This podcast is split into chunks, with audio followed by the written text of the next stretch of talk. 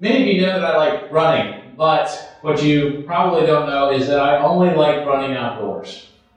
I detest treadmills. Now they have obvious advantages, right? They you get reduced wear and tear on your knees, which is good as I get older. It's an increasingly good thing. Uh, you can set a, a consistent pace, right? Because I have a tendency to let my mind wander, and the next thing I know, it's taking me a whole lot longer to finish a mile because my mind is all over the place. There is the wonderful assurance that you will never step in something. But none of that matters to me because I have no interest in running on a treadmill because it is boring, because it is futile, because I go nowhere. Right? I get nowhere. Running on a treadmill might be the perfect run, but it is a whole lot of work to go nowhere. And all the while, I'm on it, right? If you're out on a long run in your neighborhood and you decide you want to quit, well, that just you still got to walk home. But if you're on the treadmill, and you decide to quit, well, you're right where you started. You never went anywhere. That's the whole problem. So, so the whole time, right, I, I, just have this voice in me encouraging me to quit. This is boring. This stinks. The TV never has anything interesting on it. You're not getting anywhere, quit, quit, quit. It takes extreme discipline to pull off a run of several miles on a treadmill if you're me. Well, I think many of us have a tendency to manage our sin like we're on a treadmill. You see, like whether we like to admit it or not, we all have certain things that we are drawn to that do not please God. That is just the nature of who we are. And so if we are serious about pleasing God, if that's something we think is important, then when the moment strikes where we give in and do whatever it is that we are drawn to, right, we fall into that trap. It, it kicks off a cycle, and for some of us it's kind of an endless cycle in which we feel guilty. Yeah, we failed God. So then we resolve we're going to do better. Then we work hard to do better. Then we do better for a while. And then we do bad again. And like a treadmill, we just keep going over that same terrain over and over and over again without getting anywhere. But there is good news that's available to everyone, right? We can get off of our sin management treadmill. God has freed his people. He sets us free to really run the race of life. To really go somewhere meaningful with our life rather than just being stuck in the same cycle over and over again. But we have to accept God's provision for this. We have to embrace our freedom in order to live the adventure of a free life. This is the focus of today's passage as we are continuing through Paul's letter to the Galatian church. And the letter that, that we, as we have made the point over and over again, proclaims good news for everyone. I read this morning from chapter 10, chapter 3, verses 10 through 14. For all who rely on works of the law are under a curse. For it is written, Cursed be everyone who does not abide by all things written in the book of the law and do them. Now it is evident that no one is justified before God by the law, for the righteous shall live by faith. But the law is not of faith. Rather, the one who does them shall live by them. Christ redeemed us from the curse of the law by becoming a curse for us. For it is written, Cursed is everyone who is hanged on a tree. So that in Christ Jesus the blessing of Abraham might come to the Gentiles, so that we might receive the promised Spirit through faith. In these verses, Paul is addressing both the bad news of our natural lives and the good news of living life by faith in Jesus Christ. He's explaining to us exactly how it is that Jesus Christ can offer us this good news. And he reveals the glorious truth that Jesus redeemed us from a curse to enjoy God's presence. Right? Let's, let's turn that over in our mind. Jesus redeemed us from a curse to enjoy God's presence. And that is good news for everyone. There are three principles that undergird this good news. The first is that we are all naturally under a curse, right? Verse 10 delivers us this bad news for all. who rely on works of the law are very cursed. Now let's think about that for a little while. If we are left to our own devices, if we are just sorting things out on our own, making our own way, this statement applies to every single human being. That we are cursed because we were each created in the image of God, and we naturally want to have a relationship with Him. God created us to have a relationship with us, with Him. He imprinted on our hearts a sense of the eternal, a yearning to be in a relationship with Him. And this is that heartfelt longing that is expressed by every religion and every spiritual movement in the world.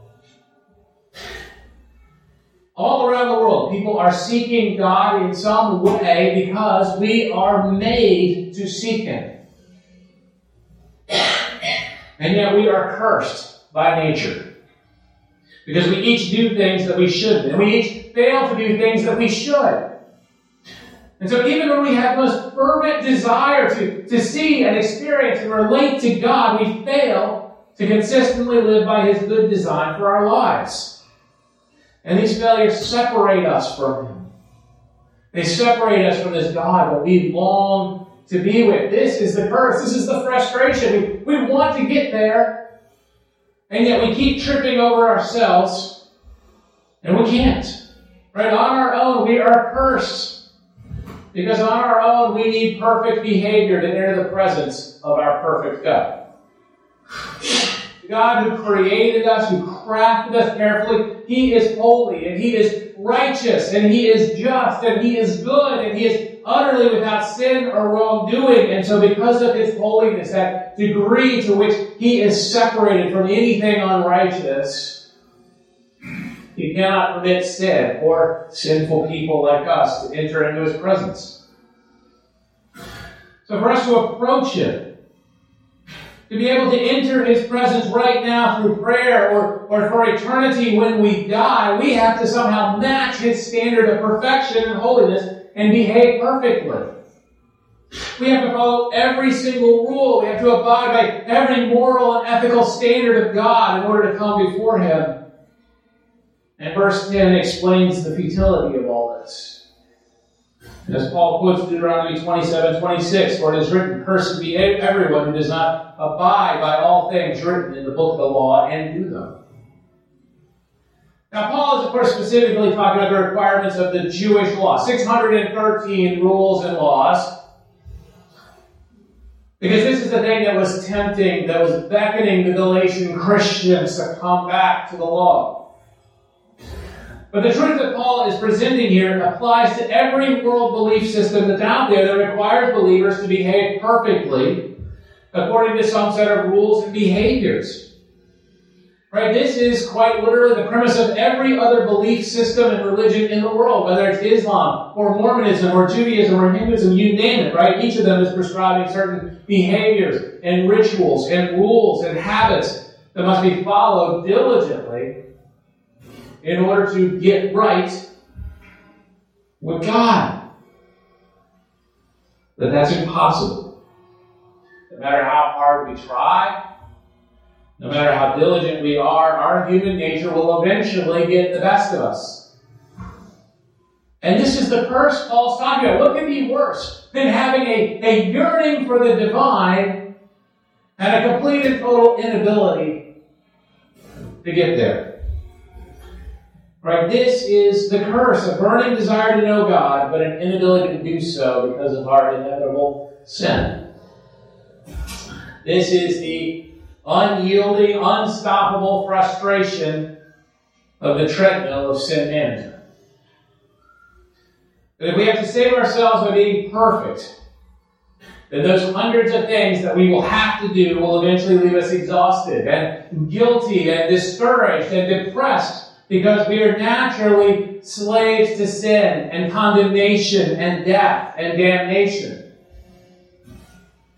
Romans 3.23 explains it like this, For all have sinned and fall short of the glory of God. Right? Every single one of you who's gathered here, every single person you're going to encounter this week as you go about your, your daily life, hath sinned and regularly fall short of the glory of God, of a perfect God. This is reality, and we need to embrace this reality. We need to get past any sort of illusions about this reality, because if we don't, we're never really going to be able to adequately explain or cope with the messiness of the world around us. And this is why, when you look around, everything is so messed up. We have to come to grips with this truth in order to come to grips with the world. The point that Paul is emphatically making to the Galatian church is that for this reason, rule following can't ever save us. In verse 11, he explains Now it's evident that no one is justified before God by the law, for the righteous shall live by faith. Here he's quoting Habakkuk 2, 2 4 to explain to us that rule following, even if you follow all 613 rules of the Jewish law, does not save us, does not justify us to where we are able to stand before God and be declared innocent. Only faith can justify us. Only faith can save us. Only faith can give us life, and rule following doesn't require faith. Right? He continues his point in verse 12, but the law is not of faith, rather the one who does them shall live by them. You see, we must never ever forget when we slide back into legalism and rule following, which is so tempting for us in our Christian walk. Right? That's our kind of our default mode sometimes. When we slide back into that as a way to stand before God, it sounds wonderfully pious, right? We sound like super Christians. But in truth, it requires no faith in anyone other than ourselves. Right? If we think we can save ourselves, then we only need faith in our own awesomeness. We think that we can simply do the right thing through self discipline and hard work, then we'll be able to get right with God on our own terms. And that's not faith. Right? We can slap a Christian label on it. We can make a program about it, but it's not faith. Yet we like to do it an awful lot, right? We sure do try to save ourselves by hard work and moralism and self discipline, don't we? And all that is is getting back on the treadmill of sin management, trying to do right on our own, trying to stop sinning by our own willpower. And that works great until we meet a temptation that is bigger than our willpower. And trust me, they're out there. Again, this is the default behavior of every other faith on earth. Detailed, exacting, perfect, rule following required. But unfortunately, it's also the default way many of us live our Christian life. Right? And if that's how we want to be saved, let's be clear. We're going to die on that trip. Right? We're going to be separated from God forever because as Romans 6.23 explains, for the wages of sin is death, but the free gift of God is eternal life in Christ Jesus our Lord. Death is the curse of the law. It's the curse of living under any and every other belief system because we are slaves to sin, slaves to condemnation, slaves to death, and slaves to eternal damnation. But Christ redeemed us from that curse. Right? In ancient times, a slave could be redeemed from their captivity his or her freedom could be purchased. Redemption literally means to buy off or to set free by the payment of a price. That in exchange for a certain payment, a slave could be redeemed, could be freed to go home, to go back to his or her family. And this is the word picture Paul is painting for us that Christ redeemed us from slavery to the curse by becoming a curse himself. In verse 13, Paul says, Christ redeemed us from the curse of the law by becoming a curse for us. For it is written, Cursed is everyone who is hanged on a tree. Now, Jesus is the eternal Son of God. He was present at creation. By him, all things were made, and yet he chose to enter into our world, taking on human nature, in order to redeem us, to buy our freedom from the curse at a price. Price is his life. The price is his body broken. The price is his blood shed. Because only the perfect, sinless sacrifice of the eternal and infinite Son of God could pay the price, the accumulated debt of all the sin of all the people who've ever walked the earth and all who ever lived. Only a perfect and sinless sacrifice could, could possibly pay for all the sin that I've committed in my life. And all the sin that each of you has committed throughout your lives. Hebrews 10.10 explains that by that will we have been sanctified through the offering of the body of Jesus Christ once for all. This is what we proclaim this morning. This is what we celebrate today as we observe the Lord's Supper. That Jesus Christ, God in the flesh, gave up that flesh, took on our sins, became our sin for us, and sacrificed his body and blood to redeem us. 2 Corinthians 5.21 expresses it so beautifully. For our sake, he made him to be sin who knew no sin, so that in him we might become the righteousness of God. At the cross, Jesus took our sin upon ourselves and then he gave us his righteousness, his holiness, his innocence. He quite literally came under the curse of God because of our sin. This is what Paul means as he quotes Deuteronomy 21 23. That anyone who's hanged on a tree, or in this case, nailed to a wooden cross, is cursed by God. Jesus took this curse for us. He took this curse for you and for me. Christ redeemed us from the curse of the law by becoming a curse for us. Romans 5 8 explores this, this sublime unfairness of us, right? We're people who love fairness. Well, this is completely unfair. The sacrifice of Jesus, because God shows his love for us in that while we were still sinners, Christ died for us. That is the unfairness of the sacrifice of Jesus Christ. And just like that, we are free in Christ. We are free from guilt.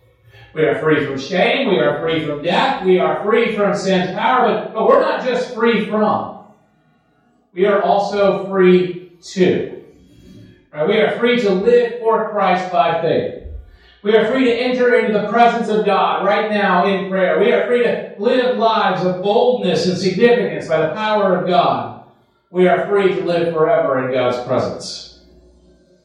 Through the redemption of Christ, we are free to lay down the burdens that we carry around today and every day. And so this morning, if you are worn down by a burden of guilt for something that lies in your past, lay it down. Because Christ has redeemed you from it. If you are burdened by pain that you have suffered in the past, lay it down because Christ has redeemed you from its ability to dominate your life. If you're burdened by anxieties, lay them down. Because Christ has redeemed you from that and promised He will be with you every step of the way if you are exhausted from maintaining the appearance of having it all together, lay that burden down because none of us has it all together. And Christ redeemed us from having to have it all together. If you're burdened by some worldly label that's been stuck on you, a, a, label based on your past decisions or your mistakes or your income or your employment or your education or your intelligence or your ability or your citizenship or marital status, lay that burden down. Because Christ has redeemed you from every worldly label. And the only label that you are identified by is child of God. Christ redeemed us, and the really good news is that Christ redeemed us so that all could enjoy God's presence. Verse 14 delivers one of the many wonderful reasons for Christ's redemptive work on the cross. Namely, that we and every single person who embraces Jesus Christ as Lord and Savior, regardless of nationality or ethnicity or religious background, can receive God's Holy Spirit. Christ redeemed us so that in Christ Jesus the blessing of Abraham might come to the Gentiles, so that we might receive the promised Spirit through faith. Earlier, I mentioned to you that God created us to be in a relationship with Him. Jesus redeemed us so that we could quite literally have that relationship by enjoying the presence of God within us 24 7. Every believer in Jesus Christ receives the Holy Spirit the moment we put our faith in Jesus, as Paul explains in Ephesians 1.13. In him you also, when you heard the word of truth, the gospel of your salvation, and believed in him, were seated with the promised Holy Spirit. If you're a believer in Jesus Christ, then God lives within you. The Bible testifies in 1 Corinthians 6, 19 and 20 that you are a walking, talking temple of the Holy Spirit. Or do you not know that your body is a temple of the Holy Spirit within you, whom you have from God? You are not your own, for you were bought with a price, so glorify God in your body. God is with you every moment of every day, no matter when you are doing good or when you are doing bad. God is with every believer in every moment, in the good times and the terrible times. When we are well and when we are sick. When we are surrounded by a crowd and when we are lonely. When we are happy and when we are grieving or depressed. When we are prosperous and when we are struggling to make ends meet.